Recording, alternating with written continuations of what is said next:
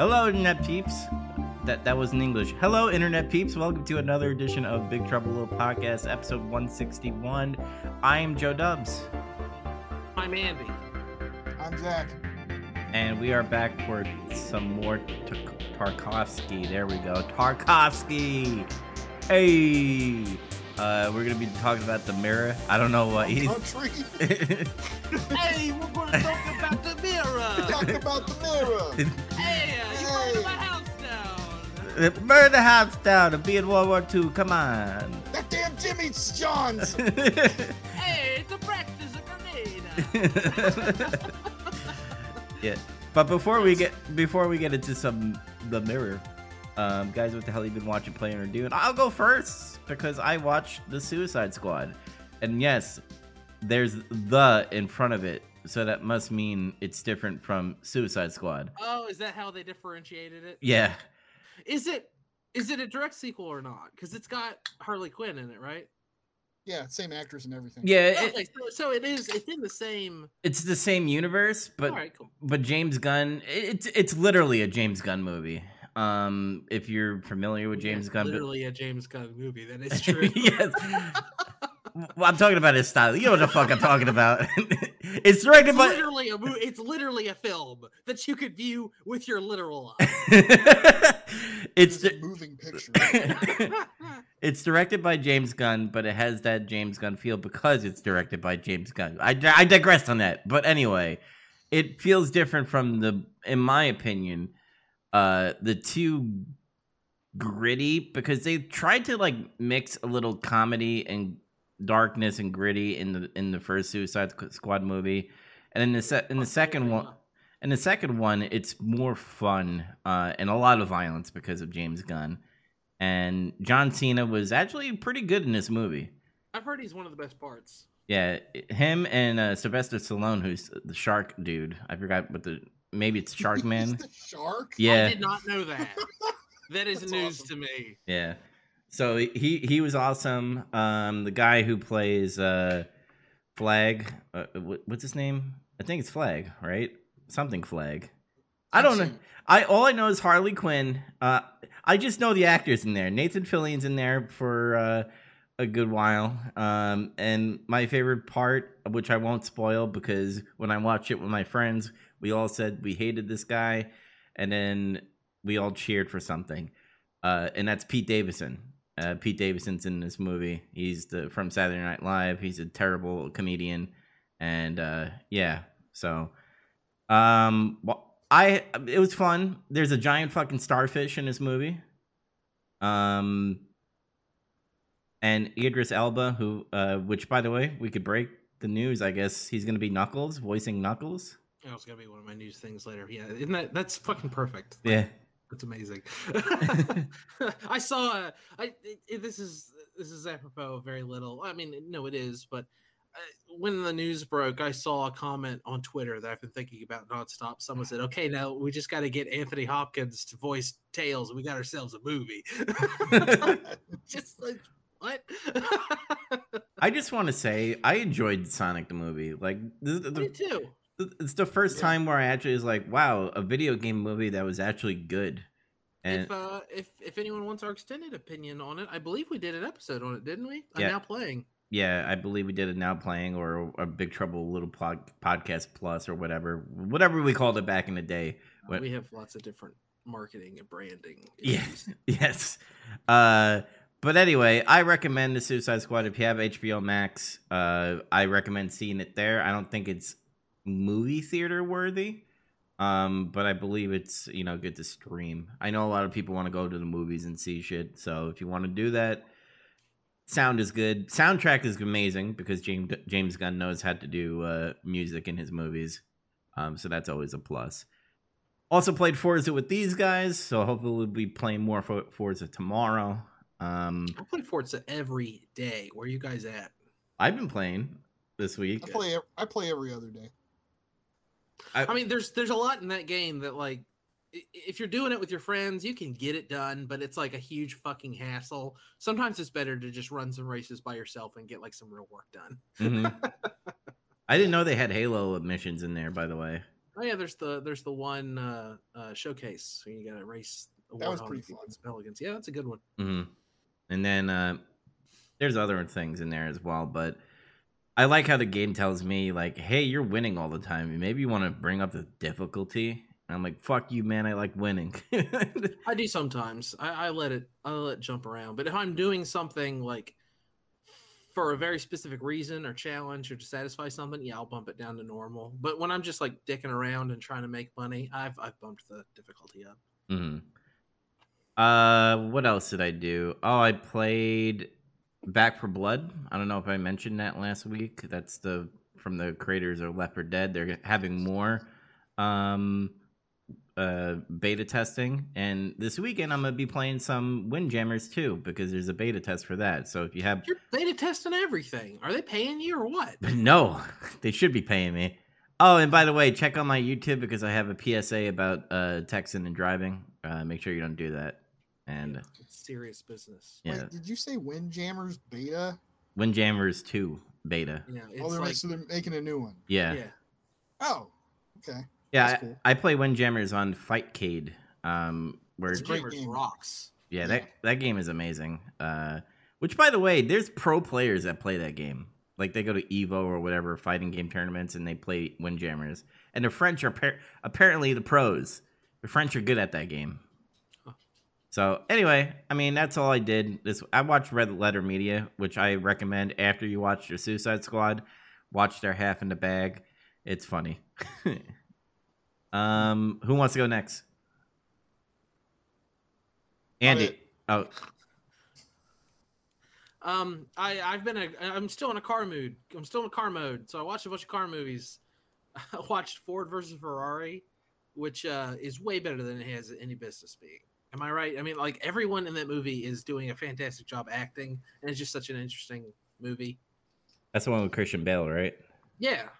I haven't seen it yet. I wanted to, but never got around to it. It's so good. Like, I remember thinking, yeah, okay, because both of those actors are, like, really good to great when they need to be, and then sometimes they're not. They're like, bleh.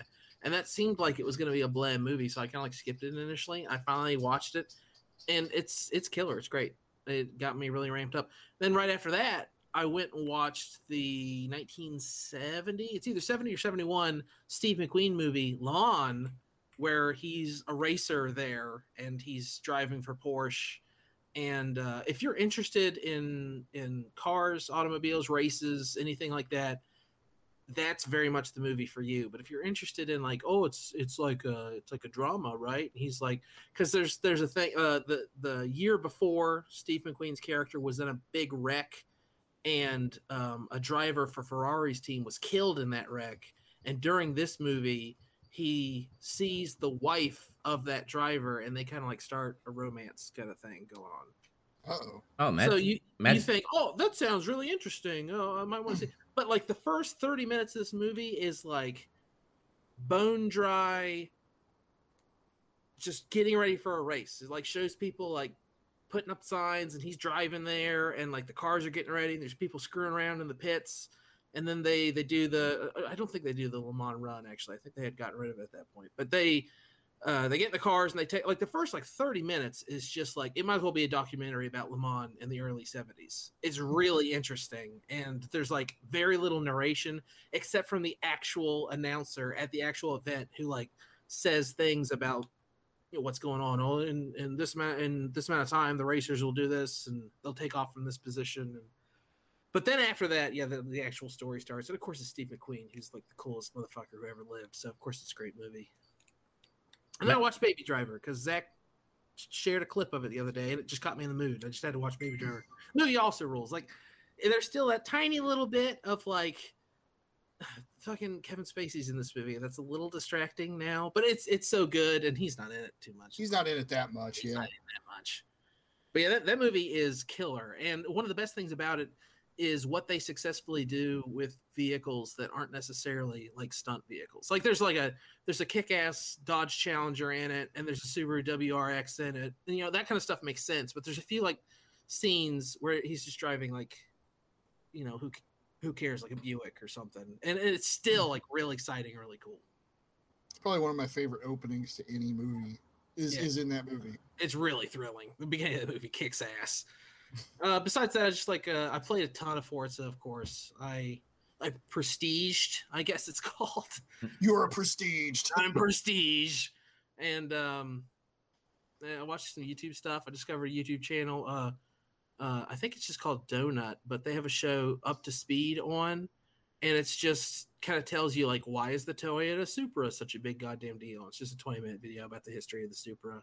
I watched a bunch of those. It is. Oh, yeah, I mean, I know now. I didn't realize it was the car in Fast and the Furious because I've never seen it. But also, apparently, the Supra actually just does kick ass. So yeah, it's always just kind of kicked ass. Yeah, they show a clip from a YouTube video that's hilarious. I don't know what car the camera is in, but it's showing like a brand new Camaro, and they're like going like 100 miles per hour or something up an interstate somewhere, and then a Supra just like shoots past them at like a ludicrous speed. It's hilarious. I hope the new Supra is in Forza Horizon 5. I bet it will be. It couldn't not be. Yeah, because it's pretty nasty. I was looking it up, and now the pictures of the 2022 one are out. There's also a lot of rumors that the new Lamborghini, the 2022 Countach, is going to be in Forza 5 as well. Ooh. I don't know if you've seen pictures of it. But no, I haven't. I want to. It's pretty interesting. But anyway, that's it. Car stuff for me. Car. You're up, Zach. No. I'm just kidding. I've still been plugging away at Persona 5 and Forza Horizon 4. I watched another Russian movie called Come and See on the side. It's like, if I had to describe what it is, it's basically like an anti-war film. But it's also got like elements of surrealism and hyper-realism. They switch between the two at different times. It was good. It was really good, but it's kind of like one of those movies you watch once and you're good for a while after you watch it. Yes, I've seen a lot of those. I would like to own it, but yeah, especially because I don't know what happened because I was watching it on my computer just because it was the most convenient thing to do at the time. And it like bumped my quality down automatically on Amazon Prime Video because it couldn't detect like something about my monitor or whatever. I wish there was something you could do in the settings to where it wouldn't do that. Like it would just pause and buffer for 10 minutes or something. I think it's got something to do with how they think, oh, you'd be streaming this fucking movie on like Twitch or something is what it was. But I was like, oh, whatever. I just want to see it. But or no, that's when I was watching. That's actually when I was watching Solaris. I'm sorry, I misspoke. I watched this on YouTube, but wait, you watched Come and See on YouTube? Yeah, if you just type it in on Google, because I was like, where's this streaming? You know, it was like wherever you want, brother. The only thing it links to is a YouTube video that's just fucking free. You don't have to rent it or anything. Oh wow, huh. It's like some YouTube channel. It's Russian. It has like a bunch of old Russian films on it that, or maybe it's like public domain or something somehow. I don't know. Well, if anyone happens to have the Criterion channel, it's presently on there too. In fucking high def. What is wrong with this guy's face? And Come and See. He's seen war. War is what's wrong with him. I haven't seen the movie, but I know what's up. He's been through a lot of shit.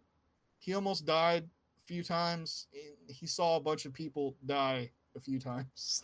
Like, I'm seeing some pictures and I'm like, is this like Photoshop? But like, no, they capture him like he has like it's the pictures look fucking hilarious, but I know it's like during war when shit's happening and like violence and that effect they achieve where it's like he visibly ages through the film. Mm-hmm. Like he's still 14 or whatever the hell he is. I think he's like 14. He just looks like that. It's a Russian film, is that right? Mm-hmm. Yeah. Okay. I was always confused about whether it was Russian or like Finnish or Norwegian. Like, or it takes place in Belarus. Basically. Belarus. That's it. That's what it is. But yeah, he physically, he's still a 14-year-old boy. It's just like so much shit happens to him that it just visibly ages his face. Mm. Yeah.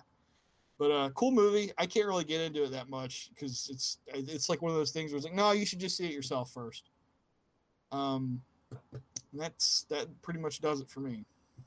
All right, so it's time to get into the mirror. I'm gonna go off of my feelings first. At times, I got interested in this movie. There was a lot of jumps back and forth from time periods that kind of took me out of it sometimes. But I guess it's kind of a pseudo autobiography movie. And what interested me more was the boy when he was seeing the, I guess, was that his grandmother at the table? And like, she told him to read the stuff from the book. Like, I got the impression like it's a fucking ghost or some shit. Like that was, because that was he answers the door and the woman's like, oh, I'm sorry, this is the wrong address. And he turns around and they're gone. But where the cup of hot tea had been, there's like condensation that slowly evaporates. And it's like, where do they go? Who was it? With foreboding music. And then like his dad calls, I think it's his father. Yeah. And he's like, hey, what's up? And he's like, I don't know, just screwing around. Like, what? That's some David Lynch shit. You just read your homework assignment out to a ghost, I think. Or maybe it wasn't. Maybe I just misunderstood. But I mean, you could say that about every scene in this movie. Oh, maybe I interpreted it wrong. Maybe I misunderstood. Man, I don't know if I, because I like the camera shots on how he filmed it and everything. The movie is first and foremost like an art film. Like, it's supposed to be really pretty or whatever. Yeah, that fire scene, I love that fire scene. It must have been unreal to see, probably in a long time in movies. Like seeing it in me in HD, it looked really good. Maybe back then they were just like, oh, it's fire, whatever.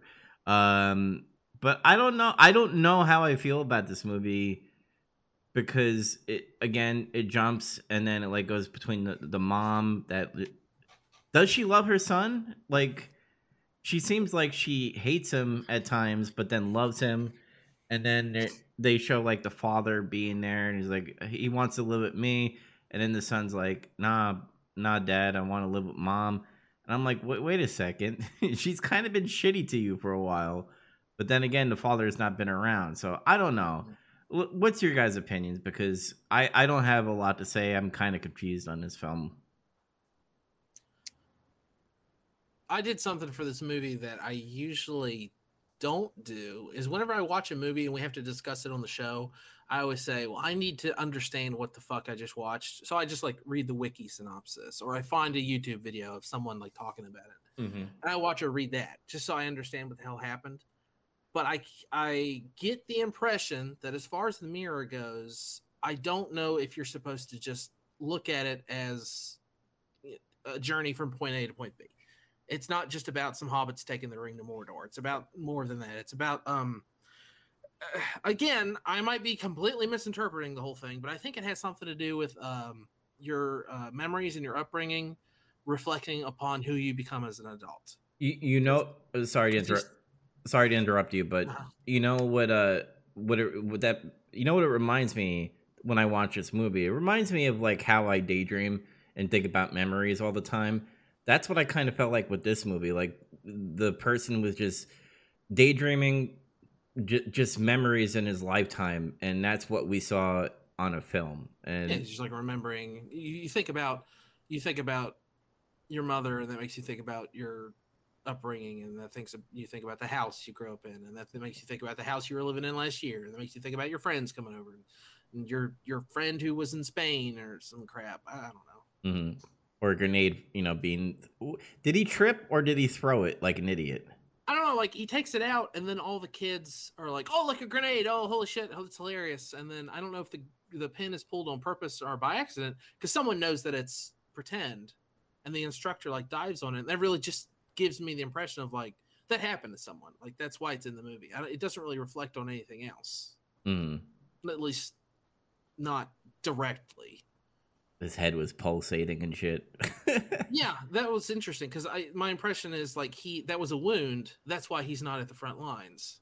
Mm-hmm. He's wearing that like dome thing to protect a bullet, I guess. Like, just got him or something. That would also probably explain his weird speech patterns. Yeah. Yeah. Oh, but they're talking about you should get remarried. So that, what was the kid's name? It's something weird, Ignat or something. Yeah, Ignat. Ignat. You should get remarried so he doesn't, if you want him to not turn out like me, because he's saying, like, my father wasn't there in my formative years, and that's why I'm the way I am. So he's saying you should get a father figure for our son so that he doesn't turn out the way that I am now. And that's... For some reason, that like bored its way all the way into my brain, and that's kind of, like, then I kind of framed the rest of the movie through that. Again, I could be just completely off base. You guys might think it's about something else, but that's kind of what I got. Yeah, I like that you really never see the father. By the way, it's kind of like how the kid never sees his father. That's how the viewer sees, like, oh, we don't know what the father looks like because we have no father as a viewer. In the mind of the boy. So I thought that was a good touch. The wartime and all that stuff, like, you know, going back and forth, it got a little interesting. I kind of like the mom with the printing press. Like, was she just nervous what she written down or something, or what was written? She thought she like created some kind of an error and that it had gone to print. I think she thought she like made a typo and it like she put a curse word or something. Like she meant to put one thing and put another. I don't know. Yeah, because I was interested. That whole scene is like tense, but I was like confused about why I was tense. I was like, well, what's going on? What's going to happen? Well, what are we upset about? Well, the editor didn't really fucking give a shit, because if I remember correctly, he was just like, well, if there's a fucking error, it's going to be printed. Go back to work. What are you doing here? And after she finds out that there was no error, like, that whole scene was kind of weird to me because, like, her coworker or friend or whatever, I don't think it's a friend, but more of a coworker was just, like, belittling her. And I'm just like, I was like, holy shit. Like, I'm surprised she didn't slap her. But then again, probably in Russia, like, any type of work would help out. And I don't think she wanted to get fired since she's a single mom. Oh, yeah. I was slightly, like, was that taking place during the war or was that pre-war? It's because the movie jumps around. The movie does before the war, after the war, during the war, inside the war, outside the war. There's freaking newsreels from the Spanish Civil War, but also I think it's just after the Second World War because it's showing stuff about communist China and... Like, some of it's interesting. I like seeing it, but I was a little confused about what the context was to everything else. Like, it shows a bullfighter in pre-war Spain, and then it shows a bunch of stuff from the Spanish Civil War. And I didn't quite understand what that had to do with the rest of the movie. The stuff at the printing press, that was during the war. Because at some point, Alexei, who is the main character that you only really get a glimpse of, as an adult, he mentions his mom worked for the printing press place, and they were having a phone conversation, and they were like, Lisa died, who was like her coworker. That was the coworker that was chewing her out. Oh, yeah, okay, all right. Yeah, it's all broken up. Like, that happens after you see all that. They tell you that. There's a ton of stuff like that. Like, it took me a while, but at the very beginning, she's just sitting on that fence, his mother, and a guy comes by, and he's like a doctor or something. And then way toward the end of the movie, she goes to what I figured out later is his house and talks to his wife, and he's going to come home. And then she, like, runs off not wanting to see him. So it like, took me a while to, like, oh, okay, I'm going to put together this Lego set of a plot. I didn't quite, to be honest, I didn't really catch that till you just mentioned it. That's what I mean. Like, I'm pretty sure all three of us, between us, have got, like, almost a completely different movie going on. Yeah. So, that doctor, did I read this scene well? Like, he comes up out of nowhere, right? Probably because he sees her just sitting on the fence while he's probably walking home from work. And he, like, goes there. And is he semi-hitting on her? I think so. What I was kind of getting out of it was she goes, and, like, it's sad because, like, she needs money, I think. So she's going to sell some of her jewelry to this rich bitch. Mm-hmm. But I think also it was like she just wants to see the doctor again because he was nice to her. So that's why she feels guilty and runs off before he comes home, I think. Yeah, because that whole scene was tense too. It was kind of... But you don't really like, why is this tense? Yeah. Yeah, because like she says, I'm going to go talk to your mom. And then like the kid's like obviously doesn't sit down and listen. He just fucking starts looking around because he's a child. But but then she like gets out and then just like runs away and all that stuff. And I think you're right. I think she was wanting him because he was nice.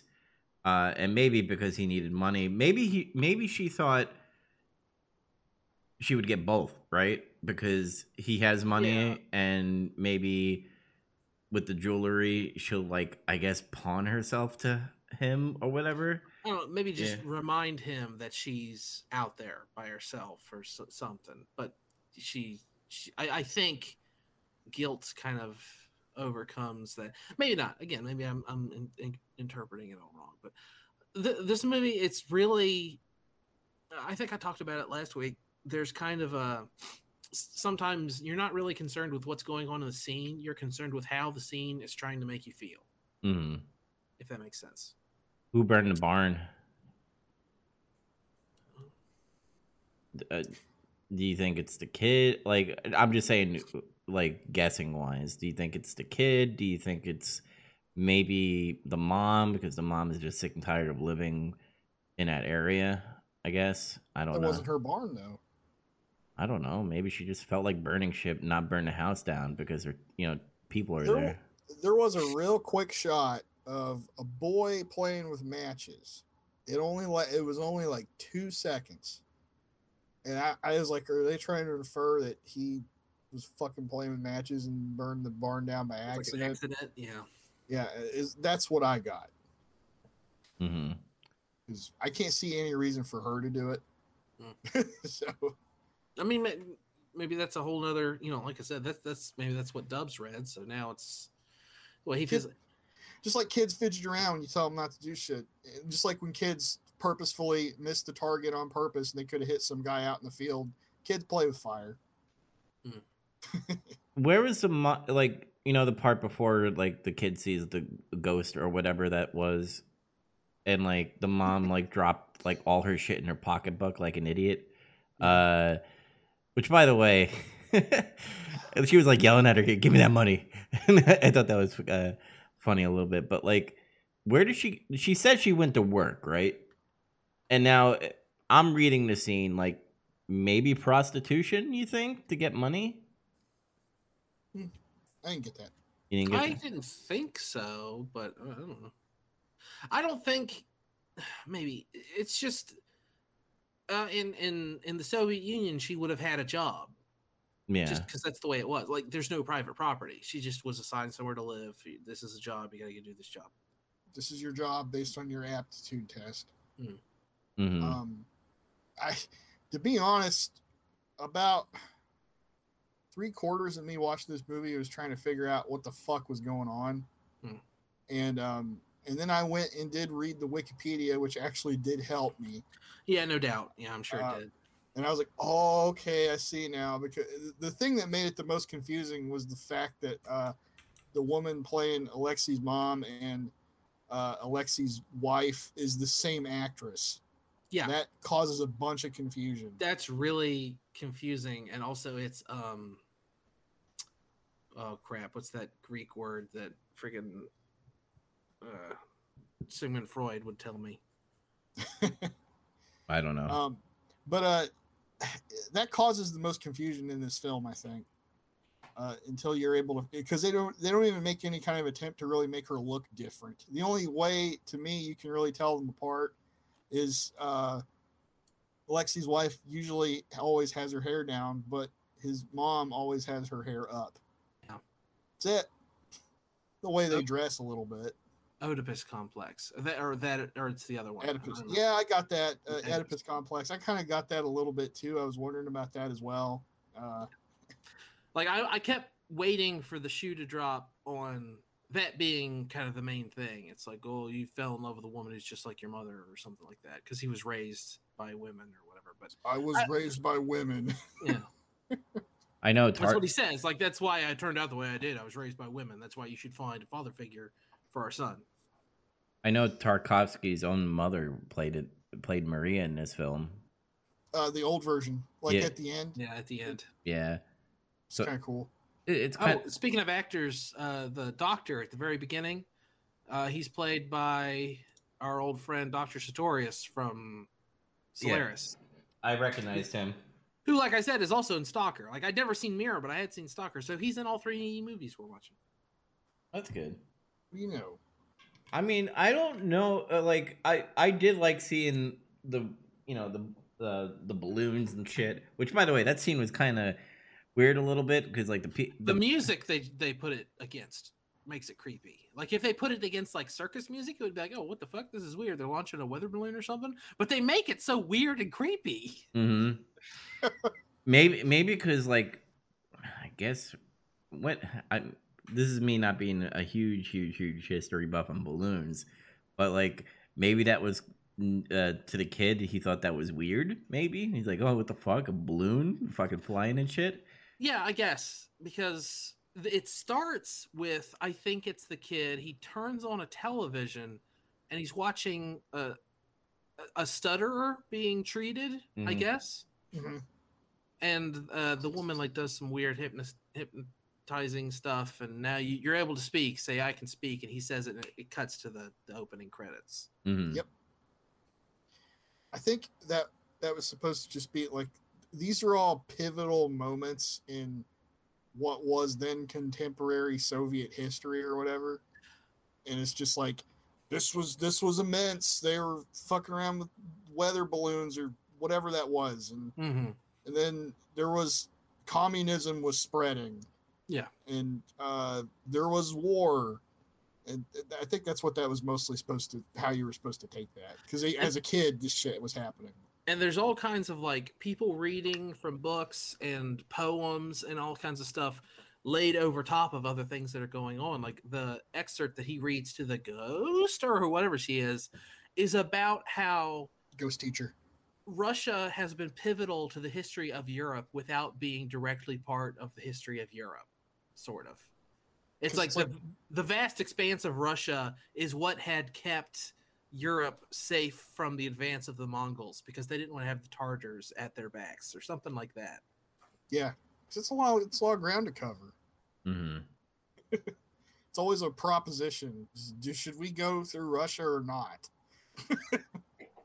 and of course, it's no huge stretch to point out the fact that the Second World War is a huge pivotal point in Russian history, and just from being a huge history nerd and the Spanish Civil War being one of my favorite things in history, I know that the Soviets played a huge role in that. In the Spanish Civil War, the Soviets backed one side and the Nazis backed another side.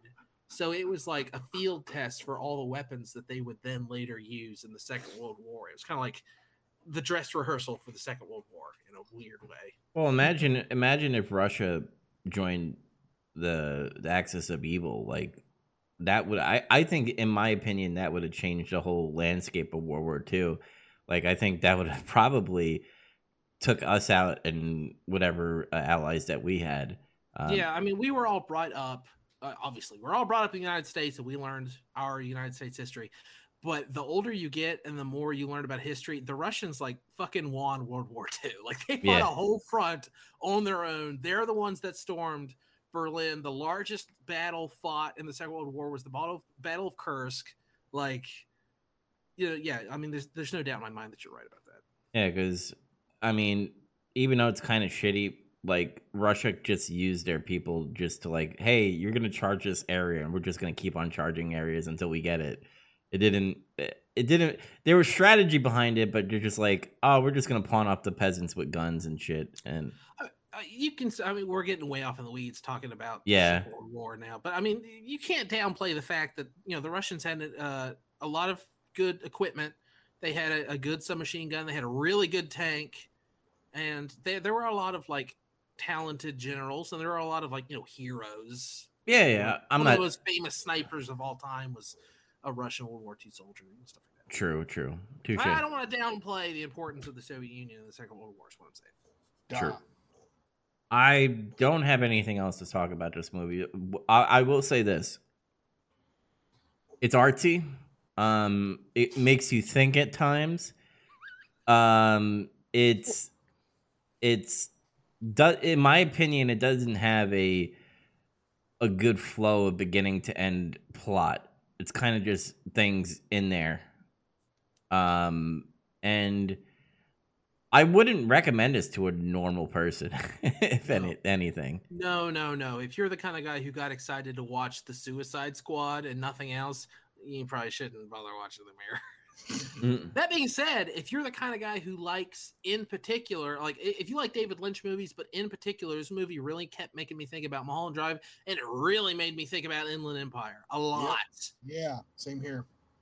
If you like those movies, then it's time to branch out. It's time to watch some Russian film, brother. It's time. Because the beginning of the movie, the first 20 to 30 minutes, I got huge Inland Empire vibes from. And the whole rest of the movie, the whole fact that the same actress plays the mother and then also the wife, that gave me Mulholland Drive vibes. So, I wonder if this was an influence on Mr. Lynch. He went to film school, right? I'm pretty sure he did. Yeah he did. Yeah. So he probably saw this at some point. I feel like it. I feel like some of his ideas are inspired by this movie. I know tomorrow David Lynch is going to be like, "Can you believe it? It is Friday." I'm right there with you, bro. I look forward every Friday for those David Lynch weather report / Friday videos. So but to synopsize, I agree with Dubs. I don't recommend this for everyone, but if you like artsy fartsy nonsense, and if you like David Lynch movies, and if you don't necessarily need a movie to go from point A to point B directly, here you go. This is where the reason I laughed earlier is because I thought you were going to say this movie is definitely artsy. This movie is definitely fartsy. This movie. I should have went with that, but because I'm thinking from a perspective I liked for what it was, but I wouldn't recommend. I probably won't watch this again because I've seen it, and it's nothing that I could be like, oh man, I need to watch The Mirror. Complete opposite for me. I'm definitely going to watch this movie again with a more analytical eye in the future. I had a weird experience because I watched the first 30 minutes, 40 minutes on cold medicine. Mm-hmm. And then we rescheduled the show, and then I later watched it again. So he was high on Ben watching it. But and plus I own it now. So, and if I was kind of disappointed on having more time to prepare because this movie came on a Blu-ray from Criterion, and there's a Blu-ray disc, and it's got the movie, and of course it's a high definition that takes up, but it's not a long movie. It doesn't take up the whole disc, so it's a few extra things on that disc. Then there's a whole other Blu-ray that is full of stuff about this movie, all the actors and the director and context and documentaries and all this other nonsense. So I'd kind of like to revisit it in a year or two, and I'm gonna try to understand it a little better. Does Criterion have some type of commentary, whether that be from Tarkovsky or maybe somebody that worked on the film? Hang on, I'll tell you. But if that has it, I might look into Criterion and getting that on Blu-ray, because there's a 2019 documentary about the director. There's another documentary. There's a documentary about the score. There's a documentary just about the cinematographer. Oh shit. Archival interviews with Tarkovsky and screenwriter. That's crazy. An essay. I don't know. It doesn't appear in here, but it's like a freaking huge block of special features. How much did it cost, by the way? Well, normally it's $40, but if you buy it on the half off sales, like an intelligent human beings, it'll be $20. I'll have to check that out. Or sometimes Amazon sells them and they're slashed. Yeah. Sometimes Amazon, sometimes during the Barnes & Noble half-off sales, Amazon will like undercut them even further, and you can get it for more than 50% off. That's what to look out for. But the mirror, this is only a few months old. This one's brand spanking. So you got to tell me it hasn't gotten slashed yet. You got to tell me some Russian directors to look at, because I'm kind of digging Tarkovsky. Yeah, I've been getting into Russian film, but there's two big ones. So you got to watch Tarkovsky, which this series is going to take care of. We're watching three of them, and then you got to watch some Eisenstein. You got to watch Battleship Potemkin. You got to watch Man with a Movie Camera. And go watch Come and See. Come and see. Apparently. Go watch it. I will. It's like, let's see what is Ellen Klimov, that guy. I thought you retired on that movie because he did it, and it was a big fight to get it done because of Glasenko or whatever, the Russian film committee that you have to fight with on everything. But he got it done, and he was like, I basically did everything I felt I could do in that film, and I have nothing else to do. It was like, damn. All right.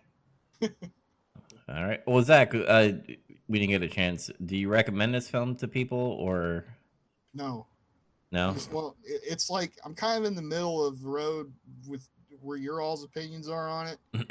Because I basically say, yeah, I agree. I wouldn't just recommend this. Anybody see this movie. I was kind of having fun figuring out what was going on with it a little bit. And then after I read the Wikipedia and I sort of see what they were trying to do, but more or less, and at the end of the movie, I think I sort of figured it out. This is kind of like what you're saying, how you're like remembering things from your life or whatever at random. This guy is on his deathbed and he's remembering various parts of his life. Yeah. Just it's just broken up because like in what order of events do you remember your life? It's fucking random. It's with the bird. That's so weird. Yeah, there's a couple where he grabs the bird or whatever and it was on his bed. But it's like earlier in the movie when he's a kid, the bird lands on his head, and he grabs the bird somehow. I hadn't had time to process that part yet, like, because I knew they were connected, but like, why? Whatever. We're trying to wrap up here. I'm not gonna start down another country road here. But I appreciate it. I'm not sure if I really like it a whole lot, because just by the nature of it, and that's not to say I don't like weird, broken up narratives and stuff. I do. It's something about the way this one was done didn't really appeal to me all the way. Yeah, and so he does mess with the colors again in this film, by the way. Mm-hmm. Big time. They mess with like the film stock or something. Like sometimes it looks like I just started a completely different movie when the scenes change. Mm. Yeah. But yeah, that is The Mirror. Next week, we will be talking about Stalker, which I'm excited about because I did see a YouTube video about Stalker and Tarkovsky, so I'm excited to see what that movie's all about. I hope it doesn't let you guys down. I feel like we've built to Stalker. Like, I've been excited to watch Stalker again. I love this movie. Yeah, so remember to watch that movie and then come back, and then we'll talk about it. But before we go, usually we have news that matter to us. I know I'm going to segue into it right now. Okay. We were just talking about Criterion stuff. This is sort of minor, but it's important to me. Criterion announced this week that they're going to start releasing 4K movies, but they are opening it with Citizen Kane, something people have been clamoring for like a billion years. That's awesome. So there's going to be a 4K of Citizen Kane, one of Menace to Society, which is also an old Laserdisc cut from them, and Mulholland Drive, Hard Day's Night. Really? I can't remember the fifth one, but there's going to be 5 4Ks they're going to release, I think, right before Christmas. So I think my goal is I'm going to collect Criterion for a little bit. So yeah. I've noticed, like, you talk to me long enough, and you're going to start accumulating. You're going to have some because you got one. I know Zach's got a few now. I've got a few. I have a question. Is Rocky in Criterion? No. Oh, man. They should do that. Well, you got to understand, their Criterion's focus is going to be movies that haven't gotten the right amount of love or preservation or exposure, specifically in the United States. They do have a British label, but they don't all release there because a lot of the rights are owned over there by Arrow Academy or Eureka or whoever. But something like Rocky, you can get a 4K of right now, and it probably has director's commentary and a bunch of other horseshit on it. So, true. Like, Criterion releasing it would be redundant. Like they can't bring anything new to the table. True, I guess. But something like The Mirror, you know, before they put it out on Blu-ray, I think the best you could do was like a VHS or a YouTube rip. Like that's how people were watching The Mirror up until earlier this year. Well, what about Suburban Commando? No, I'm kidding. I wish. No, they have done a few like B-movie kind of collections or something like that. They did a monster movie called Equinox, and it is incredibly interesting. And the guy who worked on it, the guy who did all the special effects for it, went on to work on like Star Wars 2 years later. Like it's a really interesting monster movie. It's cool. I'll bring up some. I mean, we already talked about Knuckles in the beginning, so we know about that. Because I stole your news, so I do apologize. He doesn't check out. I talked about Back for Blood in the beginning. There's some controversy that happened. I don't know if you read Twitter lately. It turned out they were Back 3 Blood? No. One of the zombies in the game sound like they... Oh, people thought they heard it saying... Dude, it does sound like it, because I watched two clips of like two black guys streaming the video, and they go, he said what? And the creators for Back for Blood said that they're sorry and that they won't say the N-word when it comes out in the final product. Yeah, just remove just that one. Yeah. It's not a big deal. Yeah. I thought it was hilarious. The people that were streaming were laughing. They weren't outraged like, you know, Twitter is these days. But that's hilarious. I'm not going to talk about what I've been fucking, you know, looking at lately, because I don't want to be laughed at here. On the show, but Blue Box and all that stuff. And then, oh, right, yeah, your conspiracy theory. Yeah. No, let's talk about it. Let's do it. Oh, maybe we don't have time. I mean, it right now they said that they released an app that it was supposed to come out, which, by the way, it was delayed 2 months ago because they were supposed to have like a real-time trailer app that's going to be on PS5. It got delayed because of technical issues. And then...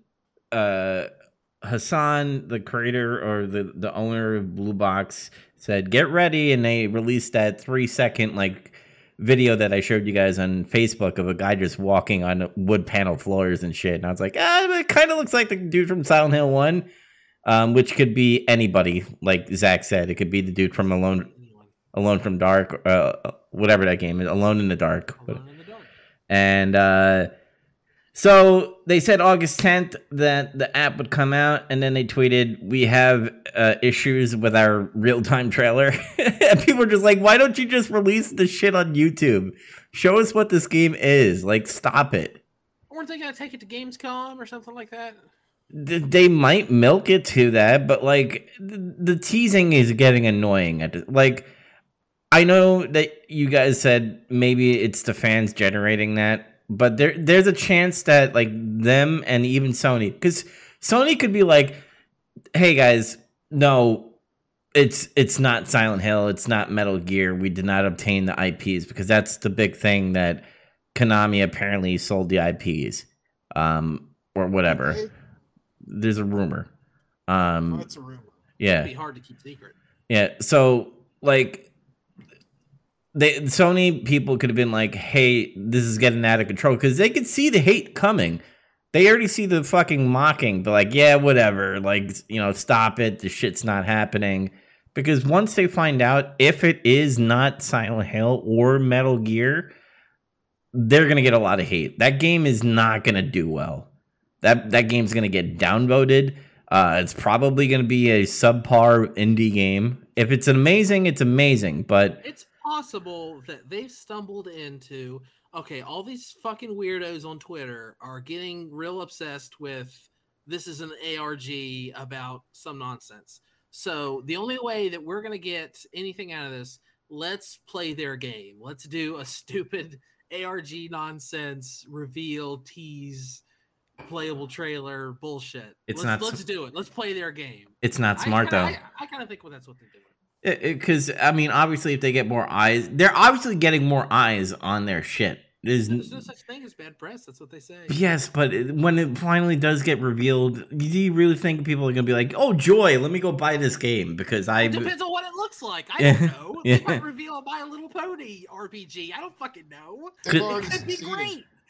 They've already succeeded in whatever their bid was to get more attention. Absolutely. There's tons of people having this conversation. People are paying attention to this company than what they would have if they didn't. I will agree with you. They got a lot of eyes, but I will counter that by saying once they do reveal that it's not those two games, they are going to get a lot of people that are going to have pitchforks and torches. You're assuming a lot of people think the way that you think they think. They might not think the way that you think.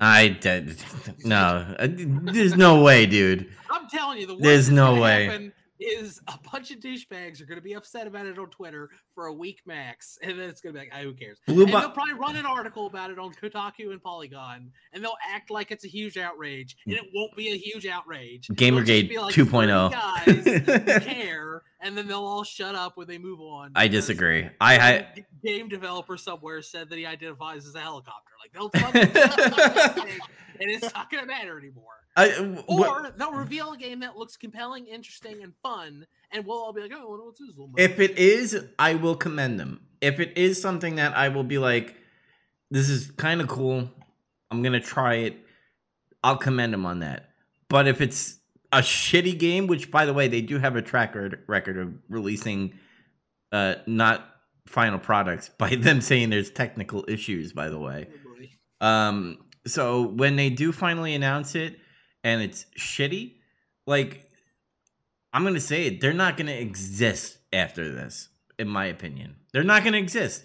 The Blue Box is going to be gone if by next month, whenever they release this game or show this game, this episode's gonna be gone. Yeah, you got like 5 seconds. No, it's not. Oh shit. Oh fuck. So we need to end the show.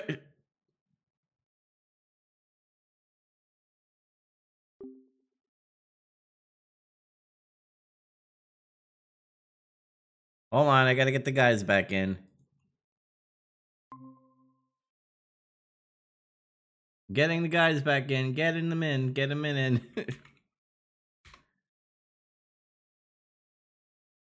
I'm getting the guys in.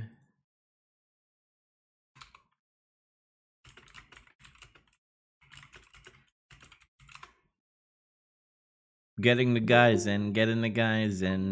Getting the guys in. Woo! Dude, that's comedic right there. Oh, we were both trying to give you like the you need to do. It's time to wrap it up. Come on, let's fucking send it home now. And you're just like, when I saw you doing this, I thought you were just doing the jack off thing. Be like, dude, it's time to stop. No, let's wrap this up. Do you hear what my watch is saying? I thought it's saying you're about to get your ass. No. All right, we're gonna end it here, guys. Unless you guys have other, because we have another hour on the clock now. But I'm not gonna do another. You want to talk about Twitter's reaction to poor PR stunts for the next hour? No, I just cite an example. Why do you think this is gonna be their reaction? What do you mean, like where has this happened prior? Is what I want to know. Prior what? Like what precedent makes you think that this is how people's reaction would be if they revealed anything less than the Silent Hill guy and Solid Snake in this sadomasochistic gay relationship? No, my my thing is it's gonna blow up for maybe a day or a week where they just go, you know, this is bullshit, you're stupid, fuck off, and kind of thing. I do agree with you that people are gonna get their steam out during that time frame. And then it's going to end, and it's people are going to move on. I do agree with that, but what I'm saying from their end, if they know that they're playing with fire, and the only thing they want eyes on their, whether it's a shitty game or a good game, they're doing their thing. They got eyes on it. Now, if it's shitty, and it's not one of those two beloved franchises, I think that hurts them. But if it was a shitty game, they would have been hurt anyway. True, but... Like, if it's a good game, then it would have been good anyway. If it's a bad game, it would have been bad anyway. So this all doesn't matter. You got to look at it from a pure PR perspective. It's in that if they never even played this game to begin with, and let's just say it's worst case scenario, it is a shitty game. It would have come out and been a shitty game nobody ever heard of, and they would have made no money. Now, because they're doing this bullshit, maybe they're trolling a little bit thing, even if it is a shitty game, it's too late. They got a bunch of people hooked in, and way more people are going to buy it than they ever would have before that. Well, that's very true. Like, to this day, like Devil's Third, one of the worst Wii U games, it's like fucking $150 now.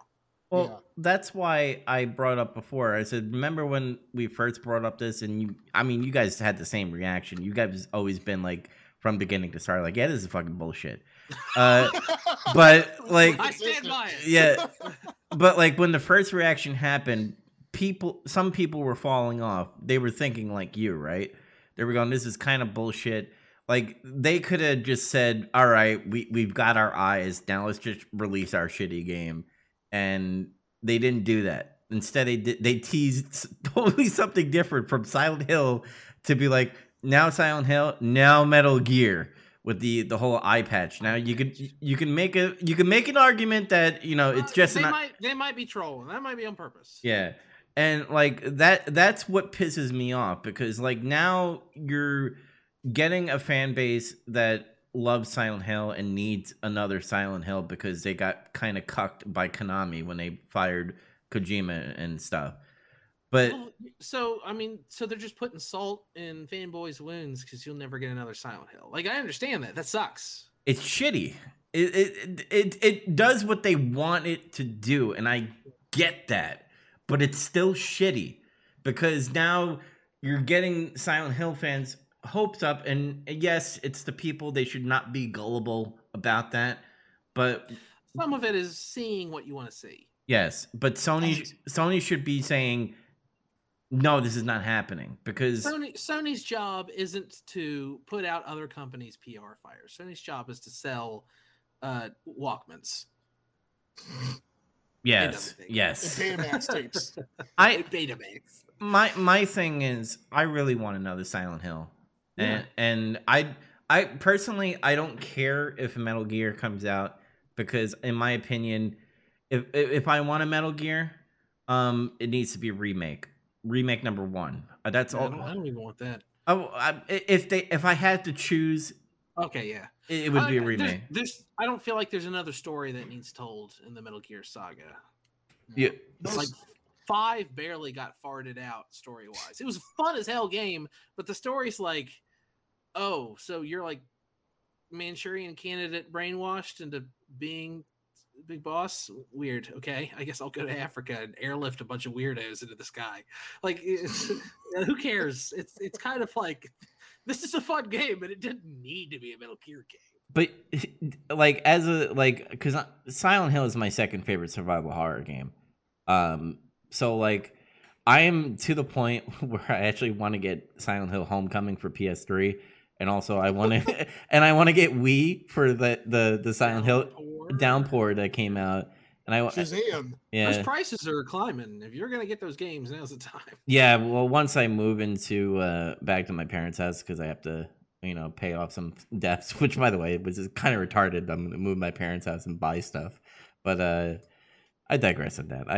I could buy what I want to buy in my parents' house instead of, you know, in my apartment. Then I'm gonna move out again, but I digress on that as well. Yeah, I just wanted to say, don't, like, you're seeing what you want to see. You were talking about Kojima's Twitter before we went live.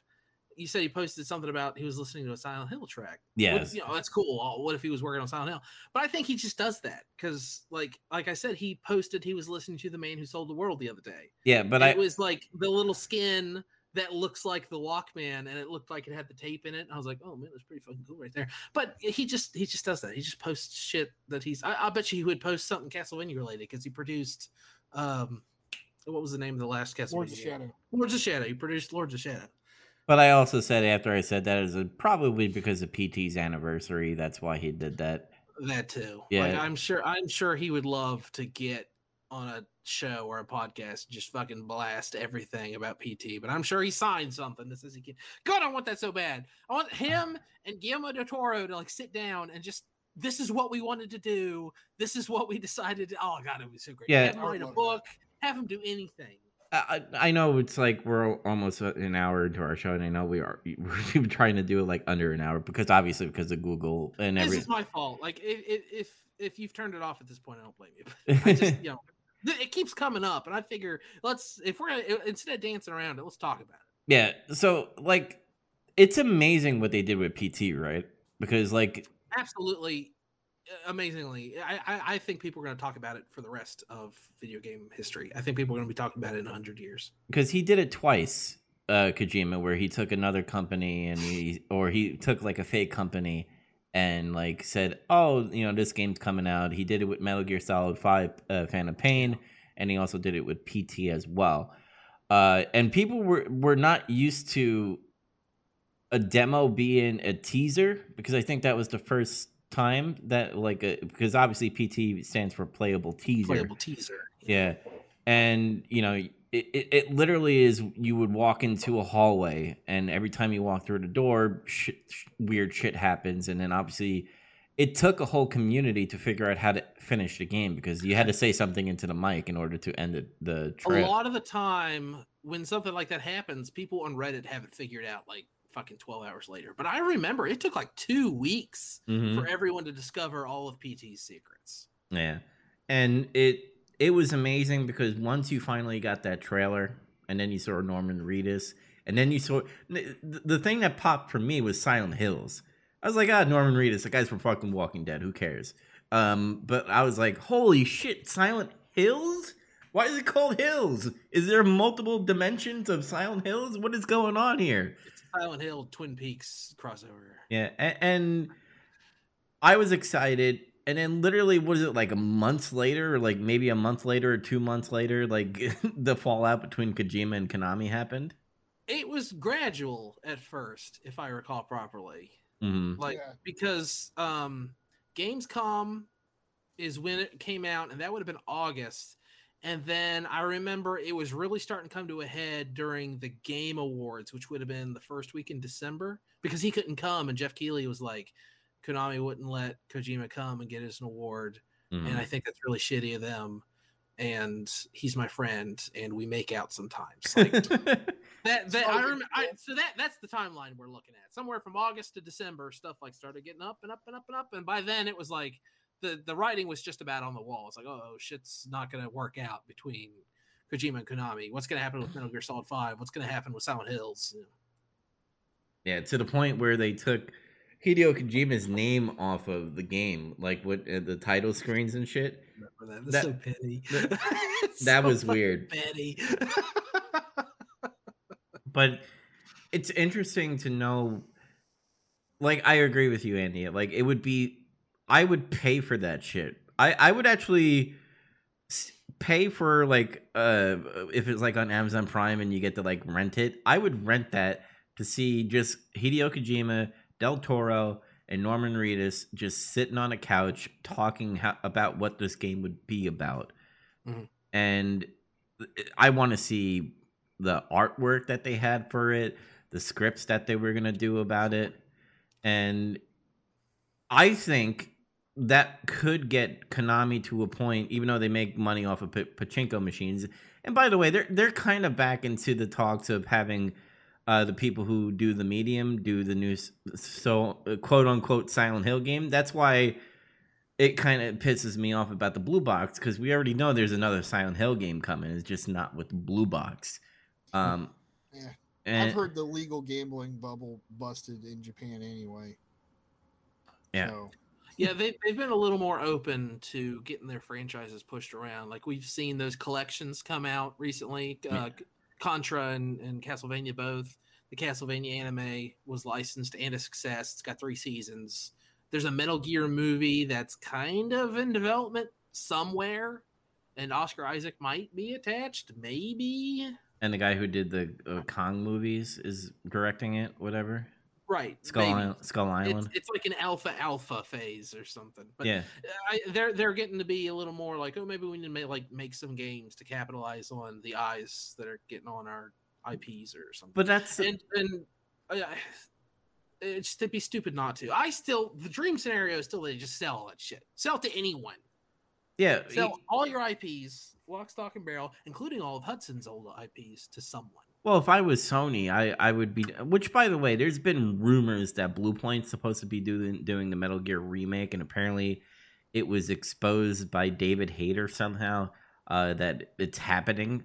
But the... If Konami doesn't see money on the wall right now for Silent Hills, like, come on, bro. Like, I'm pulling a Vince Russo here where I'm saying fucking bro. Like, bro. Like, they could be making a lot of fucking money off of this, and there's you got to remember everyone who's making all the shot callers in Konami are in Japan, and we don't know what the cultural scene is in Japan right now. There might be no demand for Silent Hills in Japan, for all I know. I have no idea. There's not. That's never been a popular game in Japan. Right. In fact, a lot of Konami's most popular games were never popular in Japan, and that was they never could really get that. So to them, a bunch of weird weebs in another country want this game. They probably don't even know it. They probably have no idea how outraged Americans are over Silent Hill and Silent Hills. You have to remember, Japanese people are known for being very easy to scare, so they don't like horror games at all. Almost. Then Sony needs to buy their IPs. Give them $billions with a B. Maybe I wouldn't go that far. Maybe they don't even necessarily need to sell them. They could just farm them out. They could. Just, yeah, you're right. Just subcontract studios, like what Capcom was doing like 10 years ago, except don't do it so stupidly. Yeah, I'd rather them sell them, because I'd be afraid there'd be that situation where it would like go really well, and then they'd be like, oh, we're gonna make the next one, and then they fuck it up, like they'd screw the story up or something. Yeah, because that's my... I don't care. Just sell it to anyone. Sell it to the fucking Intellivision Amico. I don't care. Oh my god, groovy.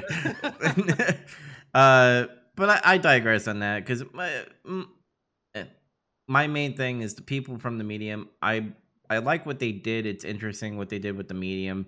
But do I think they could do a Silent Hill game? I don't know. And that's what scares me, because I'm like, if they don't deliver with the Silent Hill, they're just going to be like, see, it doesn't sell. Silent Hill sucks. And then... Well, it always works. That's why there's no Banjo-Kazooie right now. No one wanted a Banjo-Kazooie game. We made it about cars. It's a very Japanese mindset. They always make that mistake. They never look beyond the surface level of like... Capcom does it all the time too, yeah. Square Enix is really bad about that. Does it. Very Japanese. Yeah. Sega, at least, has finally gotten over that. Yeah. Well, they had to dig themselves out of this gigantic fucking hole. Yeah, it took like 20 fucking years, but they were finally like, oh, people do want this stuff, I guess. Yeah. We never cared about any of that shit. But other than that Silent Hill and Blue Box rabbit hole that we went into, or I should say me, but getting mocked for it. Yeah, I mean, that's fine. We'll see. I would love to be proven wrong. I would love for you to be right, because you being right would be the best case scenario. Yes. I mean, yeah, I'm not saying I hope you're wrong. It's just like, I'm just like, personally, I'm not. Yeah, you don't want to get your hopes high, and I get that. And I'm not getting my hopes high. I think it's a shitty PR move, and I just know that it's going to cause a lot of Twitter hate for maybe a week or so. Yeah, maybe. We'll see. I'm sure we'll talk about it again. We're going to try to lighten up now that we did this deep dive until something comes of it, wherever they get their technical issues figured out. Yeah, maybe. If you stuck with us through all this bullshit, thanks for listening, of course. Yes. Listen to more of us at everywhere, right? Everywhere podcasts. Yeah, you can watch us on Stitcher, Google Podcasts, Apple Podcasts, Spotify. We're on Amazon Music now. We're in the Amazon world. You can go on Alexa, apparently, and you can say, I want to listen to Big Trouble in Little Podcast, and apparently that worked, because it shows that it's coming into the stats. So yeah, you can order your air purifier on there, and you can watch Tarkovsky movies and get interrupted by commercials and get really fucking pissed off because it happened to me. Yeah, there's supposed to be commercials on Amazon Prime. There is when you watch them on your computer, apparently. Lame. Yeah, it's super jarring. It's like I'm sitting there like watching this. I'm like, what the fuck is happening? It's like, buy an air purifier. I'm like, fuck. God damn it. All right, guys. Well, we're gonna end it here. Until next time. See you next week for some Stalker. Thanks for listening. Goodbye.